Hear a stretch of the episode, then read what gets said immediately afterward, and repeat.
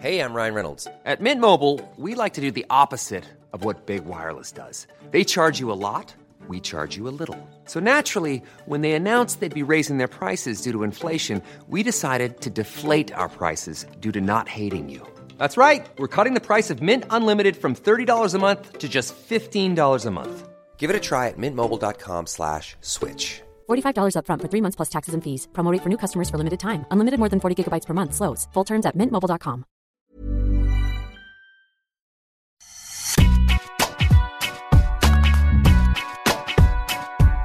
Bonjour à toutes et à tous, bienvenue dans Deep Impact, votre podcast tennis sur Eurosport. Je suis Sébastien Petit, accompagné de Arnaud Di Pasquale. Et oui, notre légende à nous est de retour. Salut Salut Seb, salut les gars.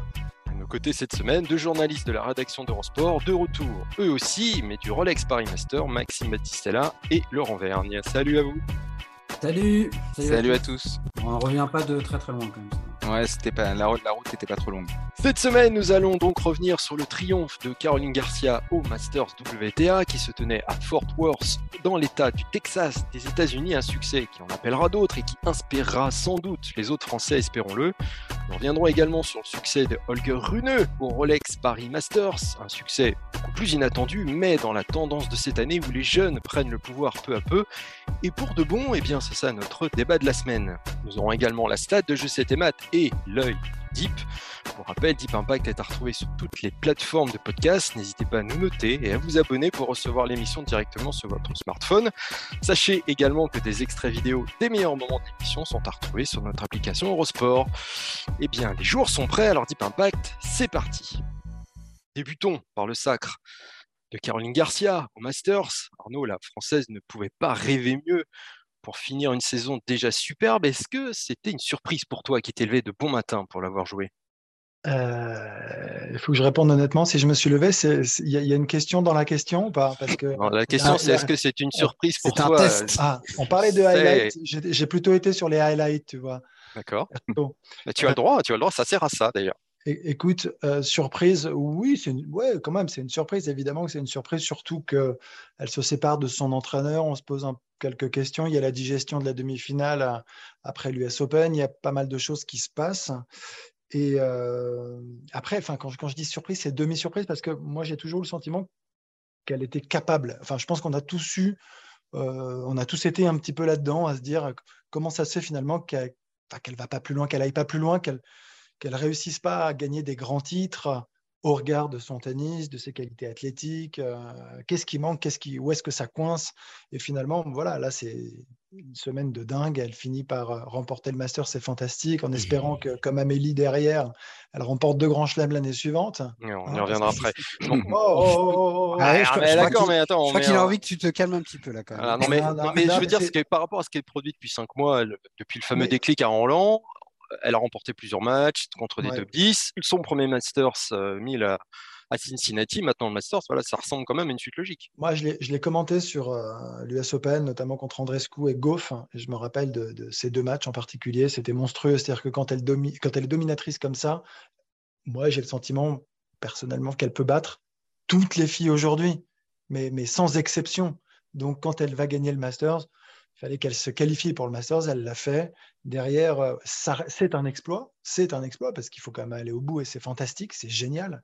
Mais euh, elle a toutes les qualités et ça, elle les a de- depuis un, un bon moment. Maintenant, il fallait que tous les ingrédients un petit peu soient, soient présents et ça commence à être le cas. Alors maintenant, c'est surtout, moi, ce qu'il faut, c'est c'est de comprendre pourquoi, plus Hum. que à la limite, est-ce qu'elle est capable?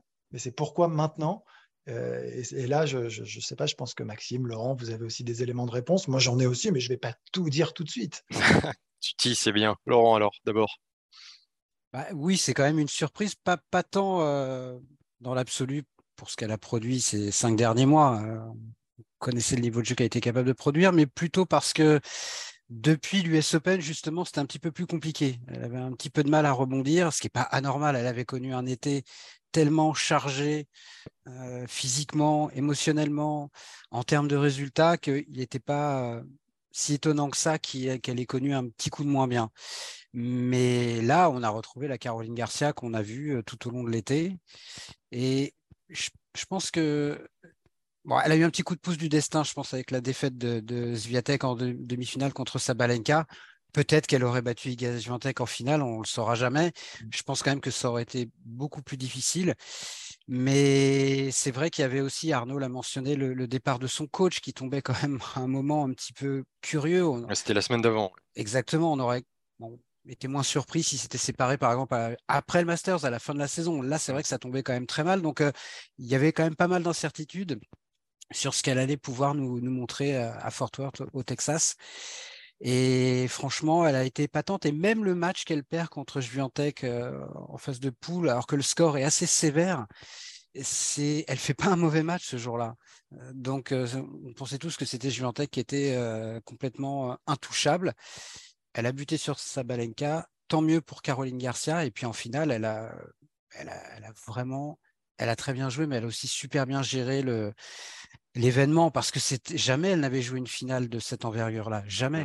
Mmh. Donc c'était quand même une incertitude pour moi et, je trouve qu'elle a répondu présent à chaque fois dans tous les matchs, dans tous les moments tendus.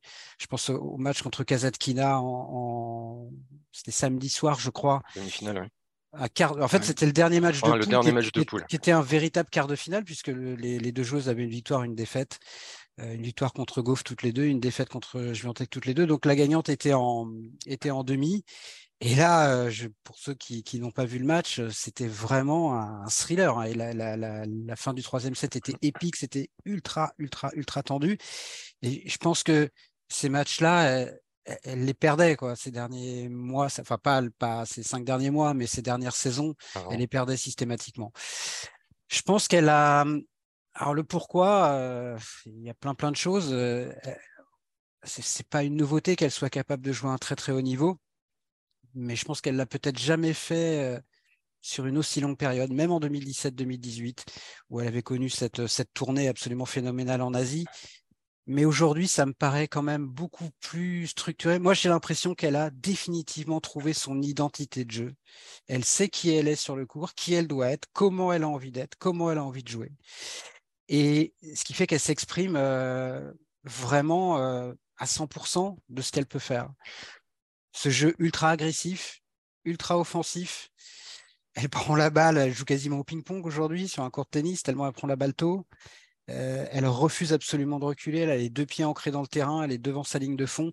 Et c'est un jeu qui parfois lui, lui, pose des problèmes parce que c'est un jeu à haut risque, mais je pense vraiment qu'elle a trouvé, ouais, c'est ça pour moi, elle a trouvé qui elle était et beaucoup plus qu'il y a 4 ou 5 ans quand elle avait connu cette première euh, très bonne période, où il y avait une forme d'euphorie passagère d'une certaine manière. Aujourd'hui, ça me paraît beaucoup plus solide et c'est pour ça que je suis assez euh, optimiste, moi, pour le, à court et à moyen terme en tout cas. Pour revenir sur la finale, euh, quelques stats à vous donner 62% de première balle, 79% de réussite derrière, 11 aces, aucune balle de break concédée. Maxime, on peut dire que Garcia, c'est du papier à musique hein, désormais.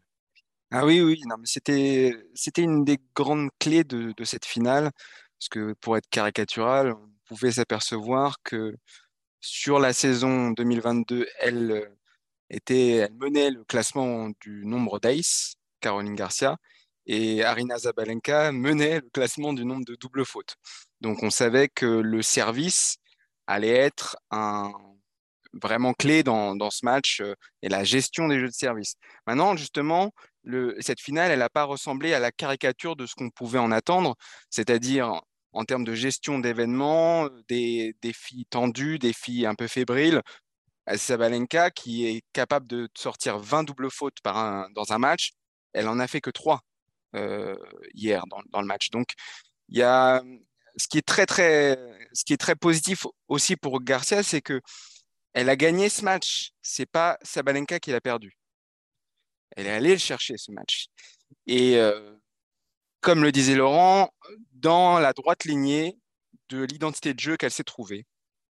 Ultra offensive, capable surtout, après ses grandes frappes euh, dans le cours, de, continuer de poursuivre au filet. Euh, ça, ça veut dire qu'elle est, de ce point de vue-là, son identité est assumée et puis il y a quelque chose après. Il n'y a pas que je, frappe fort à l'intérieur du cours, je suis agressive, je suis aussi capable de, me débrouiller au filet si je dois y aller. Plus qu'avant, même si elle a fait du double et qu'elle était habituée quand même à jouer au filet. Mais... Donc ça, c'est un autre point. le, deuxième ou troisième point qu'on pourrait trouver, c'est que physiquement, physiquement, Caroline Garcia n'a plus de problème. Elle en avait jusqu'à la mi-saison. Elle, a eu une aponévrose plantaire, si je ne me dis pas de bêtises, euh, au pied gauche de mars à mai. Elle était absente pendant deux mois euh, du circuit, donc, et elle est revenue à Roland Garros. Roland Garros, c'était son tournoi de reprise, et elle, s'est fait éliminer au deuxième tour. Et à ce moment-là, elle était 75e mondiale. Euh, c'était difficile, tout ça. Et elle s'est en fait rebâtie un physique qui lui a permis aussi d'assumer ce jeu ultra explosif euh, et euh, ultra offensif. Et ça a été fondamental dans ce Masters parce que, comme l'a dit Laurence, ce, fameux troisième match de poule, très tendu, très physique, les deux, les deux, filles avaient des crampes à la fin, étaient, étaient très touchées physiquement. Non seulement parce que le match a été long, mais parce que nerveusement, il a été dur à, à supporter. Eh ben, elle s'en est remise ce troisième match parce qu'elle a rejoué le lendemain sa demi-finale et elle a écrasé euh, Sakari. Elle ne lui a pas laissé euh, la moindre chance et elle a rejoué ensuite le surlendemain la finale et on sait ce qui s'est passé. Donc physiquement, je pense qu'il y, a, une raison aussi euh, de, sa réussite, c'est arriver à, avoir un physique qui tienne la route sur une période qui, s'étend. la dimension physique, c'est sûr que maintenant elle a, elle est assez parfaite, mais Arnaud, il y a aussi la, côté mental qui joue énormément. Elle est dans un cercle vertueux, certes, mais peut-être que la différence, elle est là aussi. Ouais, mais je pense que, j'allais le dire, dans la gestion des émotions, on la sentait auparavant peut-être paniquer un petit peu à, certains moments, à certains endroits, forcément dans les moments de, de, tension. Là, il y a la confiance, le travail, le fait qu'elle ait pu euh, gagner autant de matchs et travailler physiquement. Moi, je, pense que, moi, je trouve que physiquement, c'est quand même criant euh, les progrès de, du côté euh, de Caro. La manière dont elle bouge sur le terrain, c'est assez phénoménal quand même. Elle est tout le temps à l'heure sur la balle en jouant de la manière dont elle joue. C'est quand même vraiment impressionnant. Et ça, c'est depuis vraiment quelques mois, ça, ça, fait la, diff, la, la, confiance. Mais en fait, quand tu es sûr de toi, de ton identité de jeu, et c'est ce que disait Laurent, et ça, c'est pareil, je trouve que ça se voit énormément. Euh, forcément, c'est rassurant. Et dans ces moments-là, tu, as tes routines, tes habitudes, tu sais ce que tu dois faire. Tu te poses moins de questions, tu rentres moins justement dans une phase de, tension, tu arrives à prendre ce, recul nécessaire. Ah, tu sais ce que tu dois faire. Et, mais en même temps, je ne sais pas, parfois on pourrait l'entendre répondre, elle, j'ai toujours joué comme ça mais pas totalement, moi, je trouve, en fait. C'est toute la différence parce qu'en en fait, quand elle, s'explique, nous, on a l'impression de voir un peu autre chose quand même. Il y a parfois aussi, alors je, parle d'identité de jeu, mais d'intelligence de, jeu, là, avec des variations, avec le fait d'accepter de, temps en temps d'arrondir, de repousser, d'attaquer pas euh, n'importe quand, n'importe comment. Ça pouvait quand même paraître assez déstructuré par le passé. Là, c'est plus le cas. C'est beaucoup plus juste, en fait. Et autant à l'époque, on pouvait dire elle, frappe des coups. Et quand elle joue bien, et eh ben voilà, ça, passe. Il y avait un petit côté Ostapenko, euh, moins prononcé. Mais... Exact, mais c'est un peu mm. ça, bien sûr. Là, c'est différent. Elle est, on la sent sûre d'elle. C'est pour ça qu'on revient sur ces derniers mois, cette confiance engrangée, ces matchs références qui lui ont forcément fait beaucoup de bien.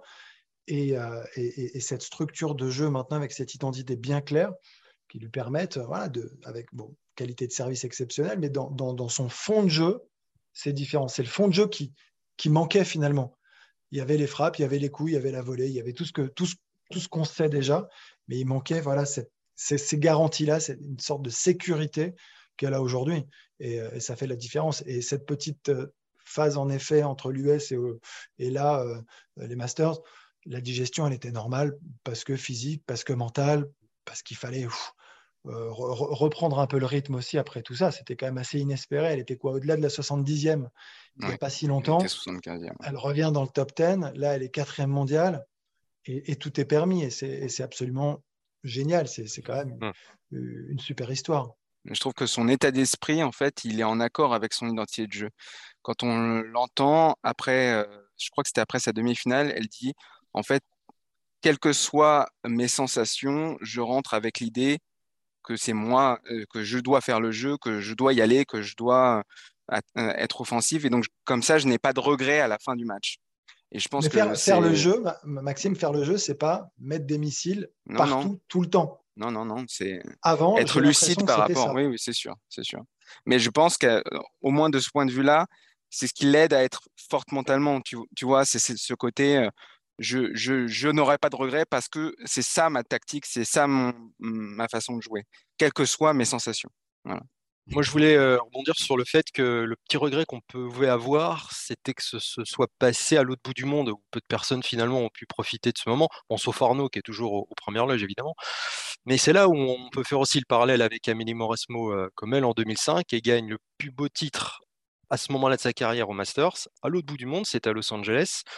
Elle avait perdu aussi un match de poule avant de battre Mary Pierce en finale. Est-ce qu'on doit s'arrêter là au, au niveau des parallèles, Laurent? Bah, ça, pour moi, c'est assez anecdotique. Euh, Amélie Mauresmo, elle a fait pire. Elle a gagné Wimbledon un week-end de finale de Coupe du Monde euh, avec l'équipe de France en finale. terrible ça. Donc, C'était pas l'idéal non plus. Mais qu'est-ce qui reste, pour- 15, qu'est-ce qui reste 15 ou 16 ou 17 ans après de tout ça? C'est qu'elle a gagné Wimbledon, c'est qu'elle a gagné le Masters, c'est qu'elle a été numéro un mondial. Le, le reste, euh, ni elle ni nous ne le maîtrisons. Et oui, ça aurait été mieux que ce soit à Bercy. euh, à 15h le dimanche ou à 21h le lundi. Mais c'est comme ça. Au moins, il y avait du monde quand même pour la finale parce que c'était ça qui était plus triste, à mon avis, au début de ce master, c'est que les filles ont joué devant des tribunes complètement vides. Ça s'est rempli quand même petit à petit et, il y avait beaucoup plus de monde pour, euh, pour la fin de, de ce tournoi. Donc, euh, donc, tant mieux. Le reste, non, pour moi, c'est anecdotique. Moi, je, je voulais dire un petit mot pour, sur l'après par rapport à tout ce qu'on vient de dire. C'est justement que par rapport à fin 2017, début 2018, je suis plus optimiste. D'abord parce qu'elle a vécu plein de choses depuis et qu'elle est, plus âgée, elle est sans doute plus mature, comme on dit. Mais surtout, voilà, tout ça, ce, physique, ce mental, et cette, euh, cette conscience d'être ce qu'elle est et ce qu'elle doit être, me fait penser que je la vois pas revenir en arrière. Alors après, elle peut se blesser, elle peut aussi connaître, pourquoi pas, un, gros euh, moment de lassitude, mais elle paraît pas vraiment dans cette dynamique-là aujourd'hui. Mais sauf ça, tennistiquement, je, je pense que, ah, j'espère ne pas me tromper en tout cas, elle est à l'abri d'une rechute, en tout cas de l'ampleur de celle qu'elle a connue après sa première euh, très bonne période en 2017-2018.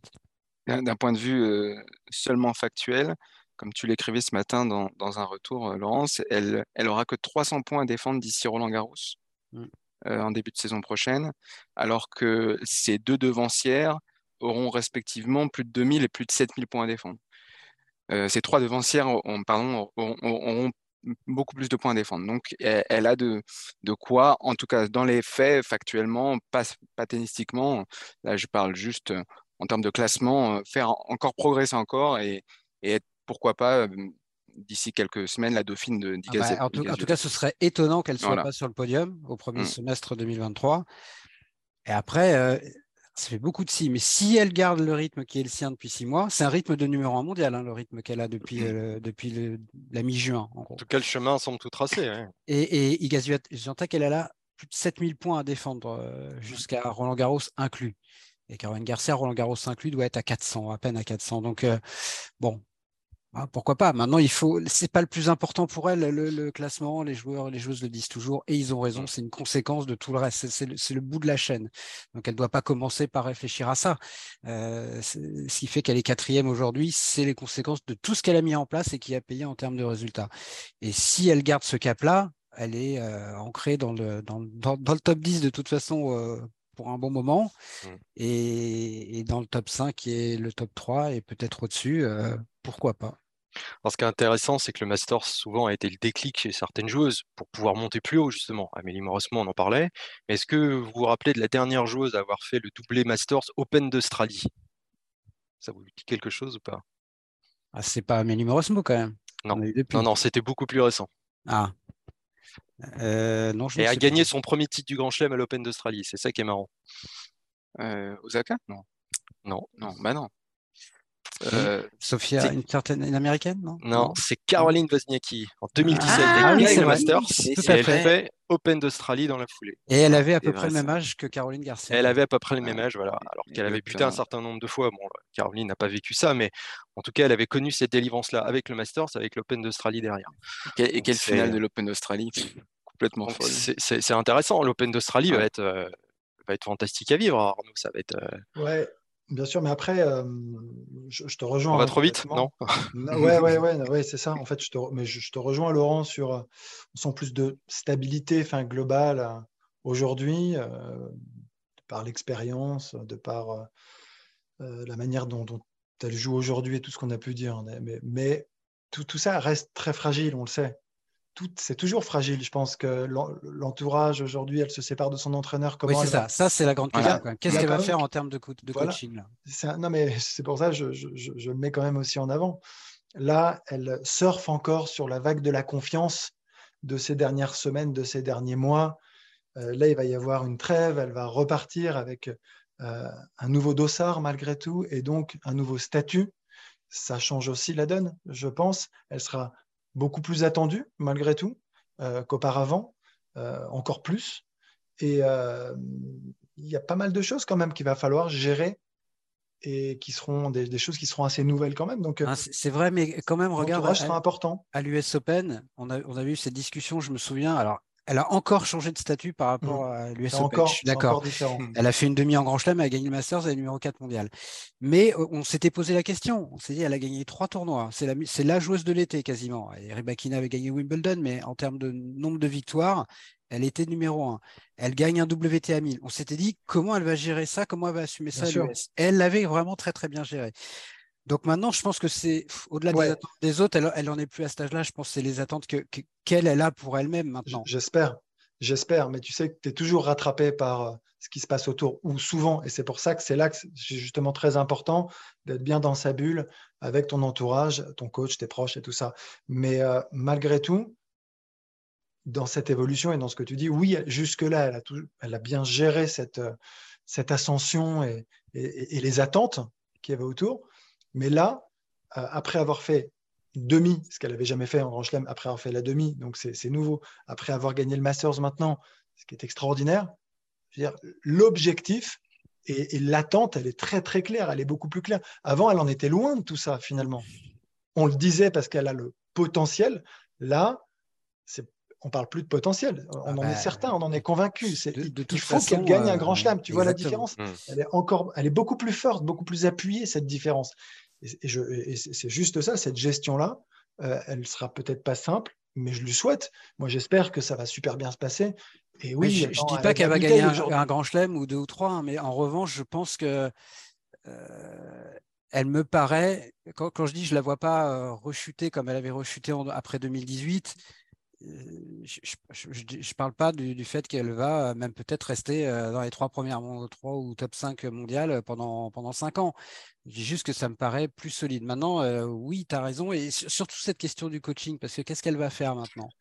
Et si elle n'a pas de coach, quand il y aura, parce que toutes les joueuses et tous les joueurs, même les tops, connaissent ça, il y a forcément des moments dans une saison où tu es un, peu moins bien, tu as une petite panne de résultats. Et c'est quand même aussi dans ces moments-là qu'il faut le coach important, très, très, très, bien entouré. Quand tout roule, je dirais qu'au Masters, euh, là, dans l'absolu, elle n'a pas besoin de coach. Elle sait ce qu'elle a à faire. Elle est en pleine confiance, en pleine bourse. C'est facile, entre guillemets. Euh, donc, ce sera intéressant de voir ce qu'elle décide de faire euh, et comment elle va décider de s'entourer dans les, dans les semaines et les mois à venir. elle, va, elle va devenir aussi un, on peut dire, un fameux moteur aussi du tennis français que tout le monde guette, celui qui inspire, qui motive, qui fait peut-être des émules. Alors, je ne sais pas si elle en aura les épaules, mais ça peut peut-être aussi euh, la motiver. Bah, ouais, oui, on a toujours besoin de locomotive, évidemment. Et puis là, il y a quelques euh, jeunes joueurs. Il n'est pas chez les garçons spécialement, quoi. C'est ça que je veux dire. Chez les garçons, pas chez les garçons. Mais non, mais là, c'est bah ouais. Mais d'ailleurs, euh, quand tu regardes les résultats, c'est quand même souvent chez, chez les femmes qu'on les obtient quand même depuis. Depuis un certain temps, oui. Depuis toujours. Depuis... Donc, non, mais c'est vrai. Donc, euh, mais oui, après, euh, donner l'impulsion, c'est important. Montrer que c'est possible, c'est important. Euh, il y a quelques jeunes qui arrivent derrière. Il y a une Diane Paris qui suit. Enfin, voilà, je, je trouve que c'est très bien. Et, on en a besoin. Et puis, ça, ça fait du. Enfin, je sais pas, au-delà de ça, ça fait du bien de voir une Française gagner au tennis. Là, il y a eu quelques années de vache maigre. Euh, c'est pas toujours simple, voilà. et pour vous hein, d'ailleurs aussi, d'écrire, messieurs, et d'en parler. Mais c'est vrai que c'est cool, c'est top. Et c'est comme ça. Mais c'est quand même pas mal depuis 25 ans, si on prend un peu de hauteur quand même. Le tennis féminin français. Tu prêches un convaincu. Marie Pierce, Amélie Mauresmo, Marion Bartoli, qui a été quand même très décrié, mais Bartoli, c'est quand même un titre du Grand Chelem, une autre finale. Et aujourd'hui, Caroline Garcia, Bon, C'est euh, costaud, hein. c'est quand même pas mal. hein. Et on dit souvent, euh, de- depuis, on n'a pas gagné de grand chelem depuis, euh, ça fera 40 ans l'année prochaine, chez les hommes avec Yannick Noah, mais Mm. chez les femmes depuis, oui, un gros quart de siècle, le tennis français, avec des hauts et des bas, c'est pas linéaire, mais euh, on n'est quand même pas à plaindre. Ça fera 10 ans l'année prochaine, effectivement, que seulement 10 ans que les Françaises n'ont pas gagné un titre du Grand Chelem, euh, en parallèle avec euh, les 10 et 40 ans de 40. Yannick. 10 et Voilà, 40. voilà. Et puis surtout, c'est- d'en avoir gagné avec trois différentes. C'est ça qui est quand même, euh, qui est quand même fort. Et peut-être quatre, qui sait, bientôt avec Caroline Garçon. En tout cas, je ne sais pas ce que vous en pensez, mais je sens qu'elle aura une bonne place dans notre classement 2022 des sportifs qui auront marqué l'année. Euh, un autre joueur a, aura marqué aussi cette année, c'est Holger Rune, euh, dont on va parler maintenant dans notre deuxième partie.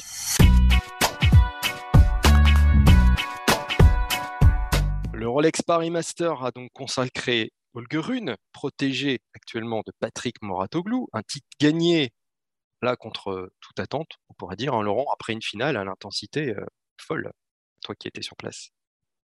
Euh, contre toute attente, oui, quand même, euh, soyons honnêtes. Après, c'est vrai qu'il était en pleine forme quand même. hein. Il avait fait euh, trois finales en, cinq semaines sur ses trois précédents tournois, dont un titre en battant de Tsitsipas en finale quand même à Stockholm. Donc le garçon était quand même plutôt pas mal, on va dire.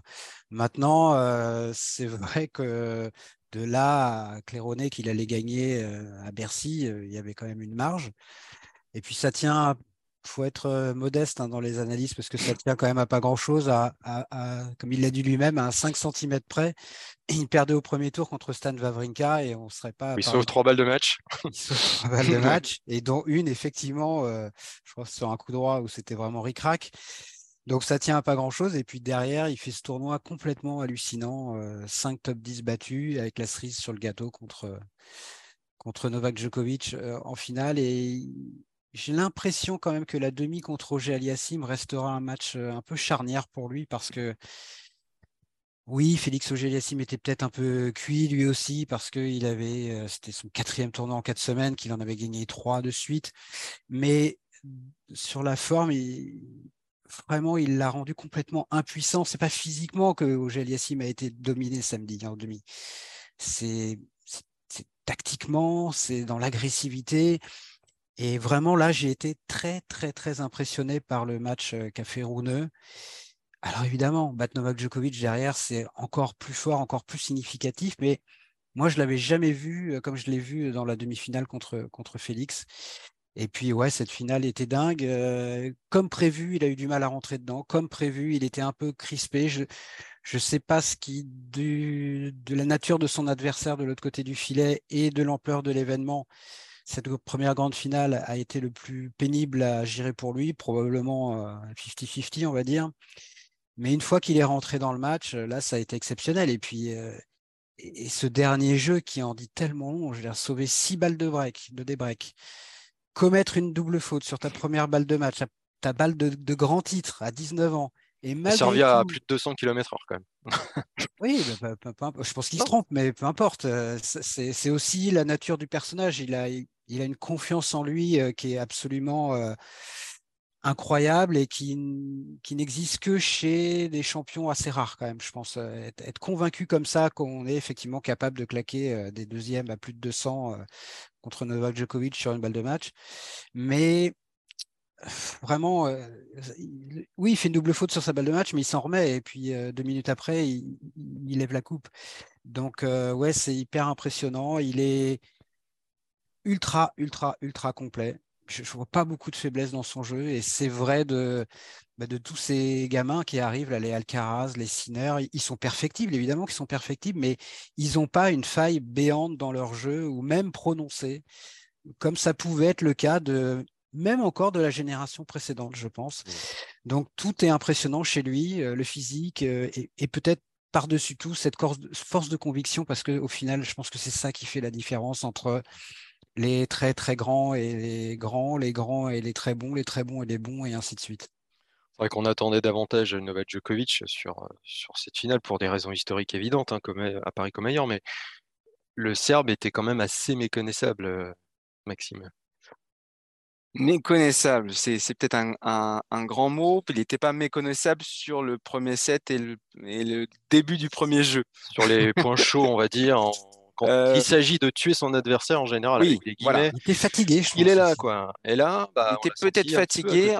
En tout cas, ce qui est, ce qui est sûr, c'est qu'il y a une statistique qui est, qui est très, très inhabituelle, inhabituelle pour lui.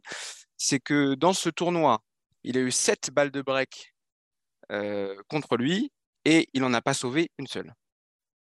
Donc, dans ces moments chauds, et ce n'était pas que contre Holger Rune en finale, dans ces moments chauds, euh, il n'a pas su euh, soit élever son niveau de jeu, soit être suffisamment serein pour euh, faire rater son adversaire comme il en a l'habitude. Euh, pour revenir sur la finale en tant que telle, il y a, y a, y a eu des failles, oui, qu'il a lui-même d'ailleurs avoué en, en conférence de presse. La première, le premier moment très charnière, c'est début de deuxième set, il mène un 7-0. Son expérience lui permet d'être euh, vraiment devant. Il est, à 0,40 sur le, sur le premier jeu de service de Runeux. Et là, sur ces trois occasions, pour moi, il est trois fois responsable de ne pas les saisir. C'est là que ça a commencé à tourner un peu. Donc ça, c'est le premier, le premier grand tournant. Et le deuxième grand tournant, c'est début de troisième set. Il mène 3-1. Il a repris ses esprits. Il a breaké dans, dans ce début de troisième set. Il mène 3-1, 30-0 même. Donc oui, Djokovic n'a pas été capable, comme il le fait habituellement, euh, de tuer, de tuer cette partie. Comme il avait failli le payer en demi-finale contre Stefanos Tsitsipas. Donc il a connu des petites baisses dans ce tournoi d'intensité qui, contre ces jeunes joueurs-là, qui sont, qui, qui, sont des champions, en tout cas en puissance, et non, maintenant vraiment des champions, puisque Rune a gagné le Masters 1000, euh, bah, lui ont coûté cher. Ça, c'est sûr. On n'a pas retrouvé le côté tueur à sang-froid de Nollet, c'est ça que je voulais dire. Tu vois. Mm. Il était plus de l'autre côté du filet. Alors, je ne sais pas si tu as la même analyse, mais en tout cas, il a été impressionnant de, de cran, en fait. Comme enfin, Laurent l'a dit, la, la, différence, en fait, elle se fait là. C'est dans l'état d'esprit, en fait. Et euh, entre le champion, le grand champion et, le champion d'exception, c'est là que ça se joue, en fait, tout simplement. Et on a, pu le trouver. Alors, moi, j'ai pu le trouver, je vais parler à la première personne. Euh, parfois détestable sur un cours, ce gars. Vraiment. Voilà, je, ne me donne pas du tout envie tout le temps de le regarder. Euh, en tout cas, dans l'attitude qu'il peut, peut avoir. Mais tu peux pas lui reprocher de pas avoir envie plus que tout de tout bouffer. Donc en fait, et ce truc-là, je sais pas, je, je, ça me fait penser comme ça de, un Leighton Hewitt à l'époque qui pouvait bah, être imblairable aussi.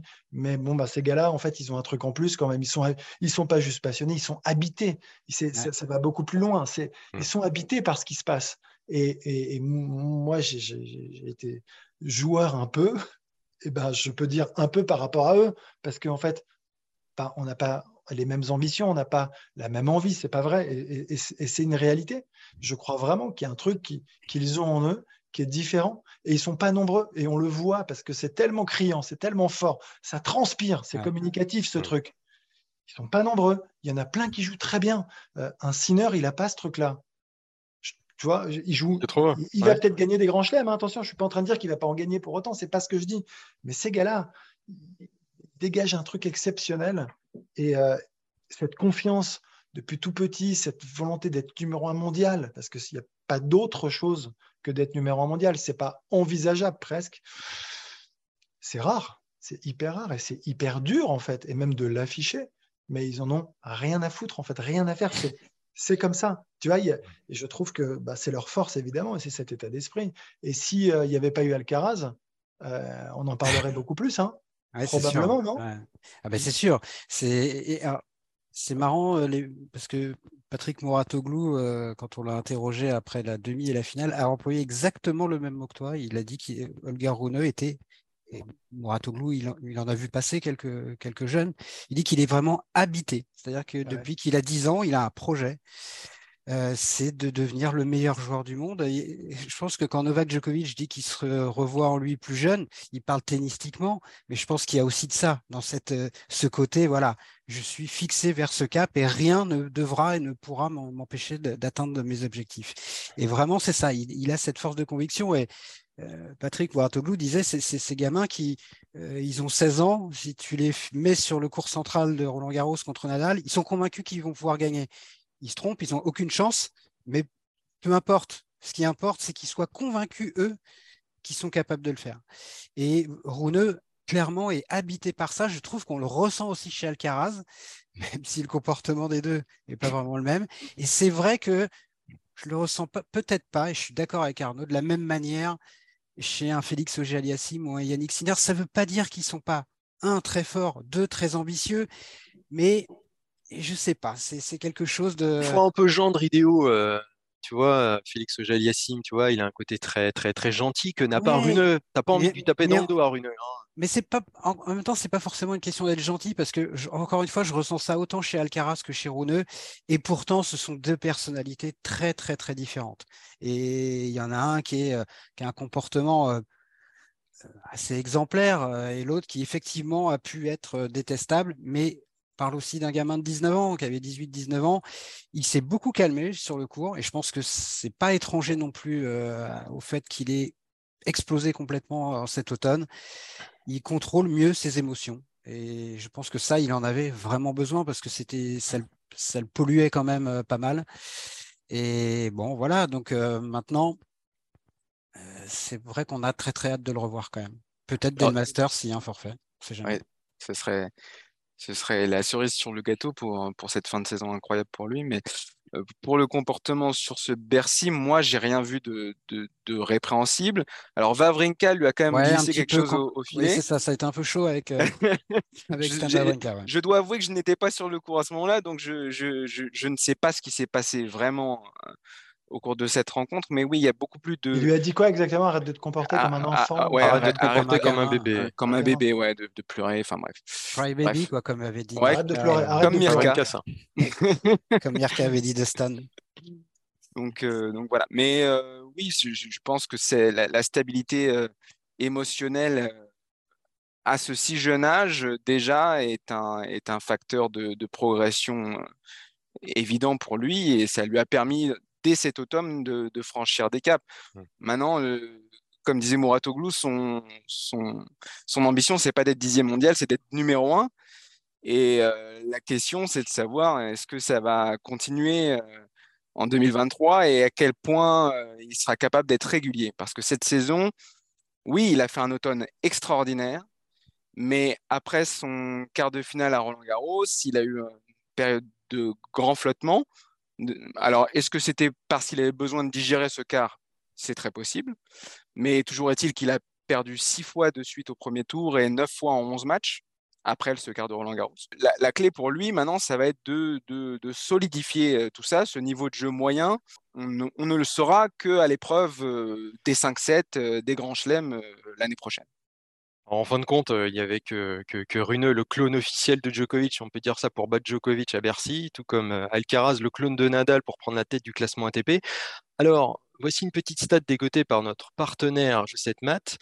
L'Espagnol est donc numéro 1 mondial, le Danois numéro 10. À eux deux et du haut de leurs 19 ans, ils encadrent donc le top 10 mondial, tel des, des, petits pains de hamburger pour écraser tout ce qui se trouve au milieu.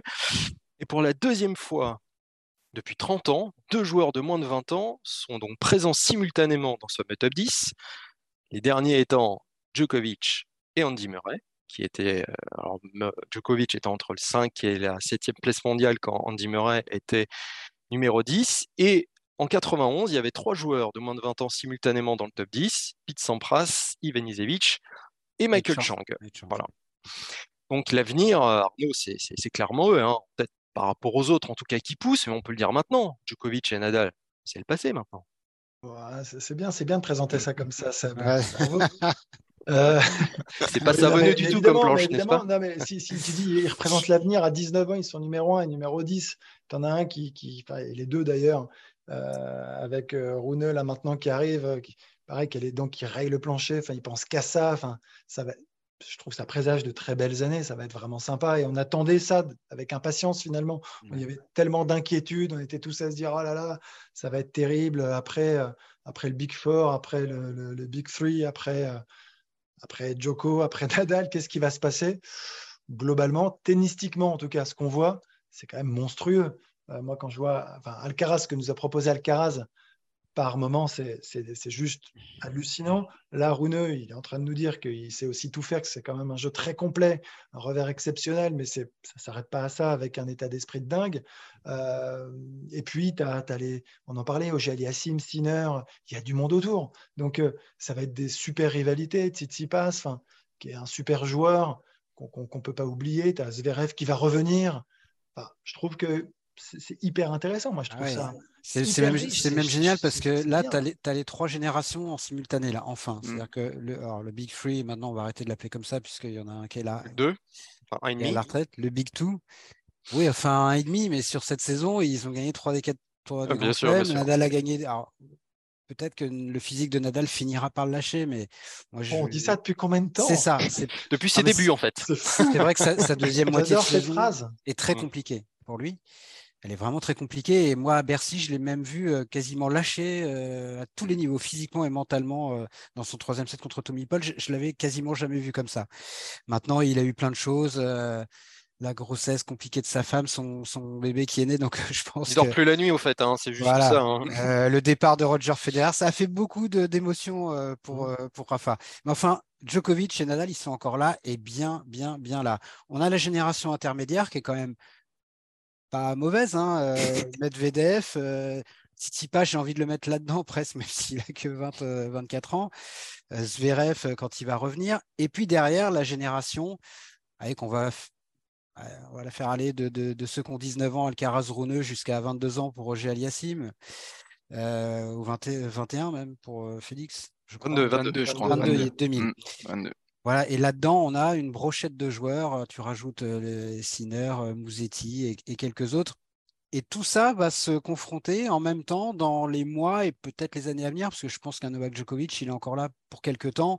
Et les Medvedev, Zverev et compagnie, sous réserve que Zverev revienne physiquement à son meilleur niveau, ils ont 25-26 ans. Donc là, pour le coup, les places vont être très très chères dans les grands tournois. Et oui, je trouve ça super excitant. Et comme je l'ai écrit l'autre jour euh, sur Twitter, si on nous avait dit, il y a, allez, ne serait-ce que 2-3 ans, qu'on aurait euh, un numéro 1 mondial de 19 ans qui gagne un grand chelem et deux Masters 1000, et un autre gamin de 19 ans qui est top 10 et qui gagne un Masters 1000, on aurait tous euh, rigolé ou pleuré. Mais à mon avis, on aurait surtout rigolé. Et aujourd'hui, c'est arrivé. Donc, c'est une période très, très sympathique qui s'annonce là. Et ce qui est intéressant de voir, c'est que derrière Nadal et Djokovic, euh, qui ont la trentaine bien tassée maintenant, le plus âgé derrière, c'est Medvedev, il a 26 ans.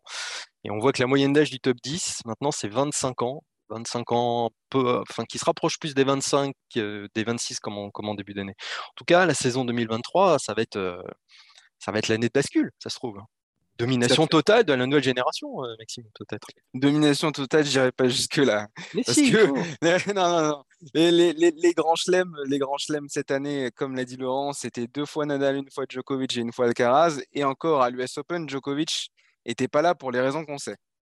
Donc, euh, on va, on va se calmer. Il sera sans doute pas là en plus. Euh, en il n'était pas là je... ah, je sais pas, il n'avait pas envie. Il avait pas envie. Non, mais euh, c'est c'est très difficile toujours avec ces monstres-là de dire quand c'est fini. Et là, c'est pas parce que Nadal arrive en fin de saison sur, les, sur les rotules, comme ça lui est quand même très souvent arrivé, même quand il était moins âgé, qu'on va dire que c'est fini. il était d'ailleurs début d'année dernière, avant l'Open d'Australie, il disait que qu'il avait hésité, qu'il craignait de prendre sa retraite parce que physiquement ça allait pas, ça faisait, ça faisait des mois et des mois et des mois qu'il n'arrivait pas à s'entraîner correctement à cause de son pied. Et puis résultat, bah, il a gagné l'Open Australie, il a gagné Roland Garros, il a, et il a perdu en fait sur le cours une seule fois en Grand Chelem contre Frances Tiafo en huitième de finale de l'US Open. Donc les enterrer, ces deux-là, non, on va pas faire cette erreur-là. On est parfois tenté de la faire, mais là, vu la saison qu'on vient de vivre, non. on est tatillon, évidemment, surtout qu'on l'a déjà fait et à chaque fois ils sont revenus. Donc, euh, voilà, ce qui est clair. à faire. Ce qui est clair, par contre, c'est que. Euh, Djokovic avait perdu un match depuis Roland Garros hein, contre Nadal. Donc, euh, enfin, ça me paraît un peu grossier ce qui est clair, Ce qui est clair, par contre, c'est que sur, le, sur toute la durée d'une saison, avec l'âge qu'ils ont, ils ne sont plus capables d'être constamment au top tout le temps. Et les Masters 1000, il faut regarder un peu les vainqueurs de, de Masters 1000 cette année pour s'en apercevoir et pour, et pour, pour faire le constat qu'il y a effectivement en termes de régularité, un vrai changement de génération. Quoi. On ne peut pas parler d'enterrer Joko aujourd'hui. Non, mais même, même, même, et Nadal même, même ce, pour moi, il reste la référence du tennis C'est pas possible le terme. On doit le retirer tout de suite. C'est un scandale. C'est pas possible. Non, mais pour moi, Djokovic, il reste le, le numéro un mondial d'une bah, certaine manière. Le numéro bien sûr. Le patron. C'est lui, évidemment. Et c'est le grand favori. Demain, tu l'alignes sur les grands chelems. C'est le grand favori. Bon, alors en parlant de génération du passé, hein, place à l'œil de Deep. Là on, peut enterrer, là c'est bon. Voilà. Là, on a le droit. À l'œil de Deep, qui veut rendre hommage à un joueur qui. Mais, le, terme, le, terme, est dur, on n'enterre personne, nous, ok On rend hommage. On rend hommage. Une minute de silence. C'est pas, c'est pas une oraison funèbre, ok Que les choses soient claires. Donc, non, non, mais c'est moi, je, je, voudrais mettre en avant un joueur français qui a gagné 14 titres on a vibré sur lui. Oui, oui, pendant 20 ans. Pendant 20 ans. Et il a battu tout le Big Four, il les a tous battus. Euh, il a exploité son potentiel à fond. Alors ça, on va en parler, j'espère. Ça m'intéresse d'avoir ah, votre avis. Ça, c'est un bon sujet, ça. Je sais. Et donc, j'ai nommé Gilles Simon, qui vient de mettre un terme à sa carrière, en finissant d'ailleurs par un super tournoi au Rolex Paris Masters, avec des victoires très inattendues, on peut le dire. Euh, au forceps. 37 ans. Euh, et, et, donc voilà, donc c'est Gilles Simon, mon petit clin d'œil, mon petit l'œil de Deep. Aujourd'hui, je ne pouvais pas voilà, faire l'impasse, évidemment, sur la fin de carrière de Gilles, qui nous a quand même régalé pendant de nombreuses années. Et qu'il a réussi cette fin de carrière. Bah, vraiment. Vraiment. Parce que c'est, non, mais c'est une angoisse du sportif de haut niveau de savoir comment il va quitter la scène. Et lui-même l'avait dit avant le tournoi. Et il avait dit J'ai peur d'arriver sur mon dernier match, ce premier tour contre Andy Murray, et me faire mal au bout de deux minutes et, que, ça, et que ce soit fini. Quoi. et euh, il y a chez lui euh, quelque chose de, de magnifique, euh, c'est-à-dire cette, cette fidélité à ce qu'il a, ce a représenté pendant 20 ans pour le tennis français, c'est-à-dire un type qui, qui, qui avait l'analyse tactique et le et l'amour du jeu. C'est stratège le mot qui revient le plus pour le caractériser. on parle aussi de professeur, voilà. Mais bon, il a gagné 14 titres ATP, ce qui est, ce qui est, ce qui est quand même très très beau. Son tournoi le plus, son titre le plus prestigieux est un ATP 500 à Hambourg de 2011. Donc voilà, est-ce qu'il a potentiellement euh, donner toute l'ampleur de son talent sur, le, sur, sur, la, scène, sur la scène ATP C'est la question éventuellement qu'on peut se poser. Il y, a un peu un gimmick par rapport à ça. C'est quand on parle des quatre, là, de la génération des quatre, Tsonga, mon fils, Gasquet et Simon, ce qui revient toujours pour Simon, c'est lui, il ne pouvait pas faire mieux, il a exploité à fond son potentiel, il est allé au bout.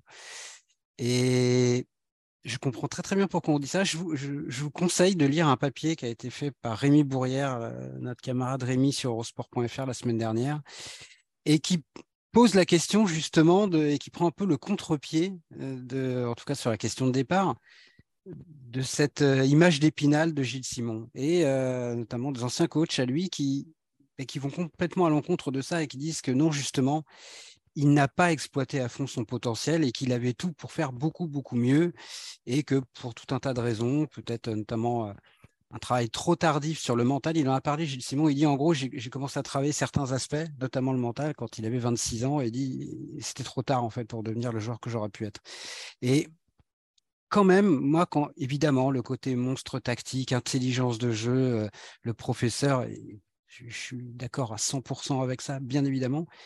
Mais quand même, quand je revois euh, les images de Gilles Simon en 2008, qui est vraiment sa meilleure saison, hein, et notamment de ce match contre Rafael Nadal, qui est la plus grande victoire de sa carrière. 2008, c'est l'année où il bat et Federer, et Djokovic, et Nadal. Et cette, demi-finale, je crois, contre euh, Nadal à Madrid en indoor, incroyable mais je ne l'ai pas forcément souvent revu jouer de cette manière, Gilles. cest là, il était l'agresseur plus que le professeur. Il lui rentrait dedans à Nadal. Il tapait comme un sourd. Alors évidemment, à la Gilles Simon, c'est-à-dire de façon très intelligente et toujours avec ce côté tactique ultra développé. Mais malgré tout, moi, je garde ce, petit regret-là euh, qui n'est pas gardé euh, complètement cette voie-là dans son jeu. Après, c'est une question de jeu, justement. Moi, je crois qu'il est, enfin, c'est un joueur capable de, qui adapte en fait son jeu à ses adversaires beaucoup. C'est, contrairement à la plupart des joueurs, 95% des joueurs jouent sur des, forces bien ancrées, à savoir des, coups forts.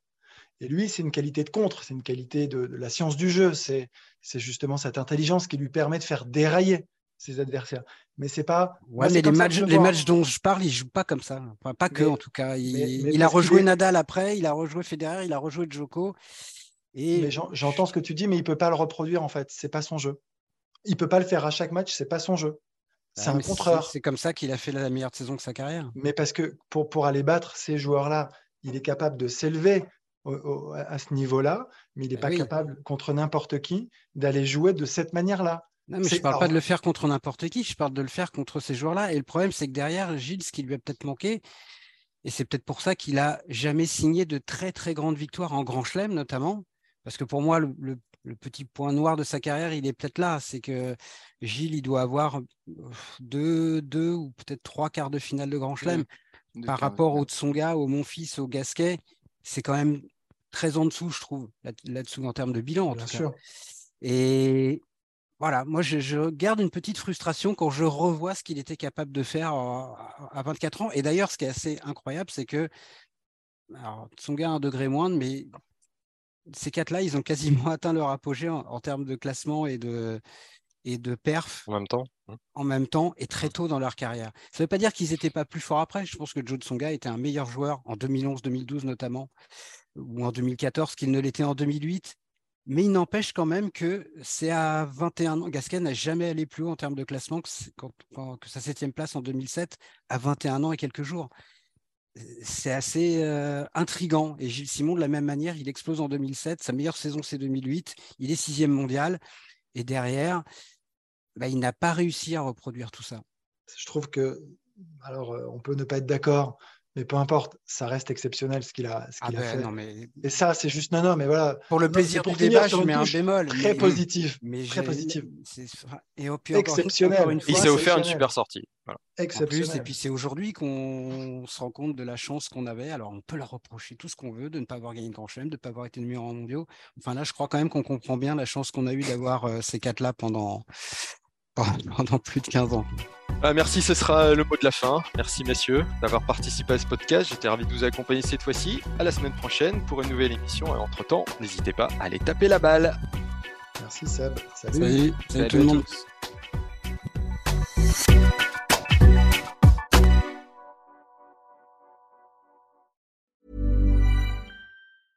Mom deserves the best, and there's no better place to shop for Mother's Day than Whole Foods Market. They're your destination for unbeatable savings, from premium gifts to show-stopping flowers and irresistible desserts. Start by saving 33% with Prime on all body care and candles. Then get a 15-stem bunch of tulips for just $9.99 each with Prime. Round out Mom's menu with festive rosé, irresistible berry chantilly cake, and more special treats. Come celebrate Mother's Day at Whole Foods Market.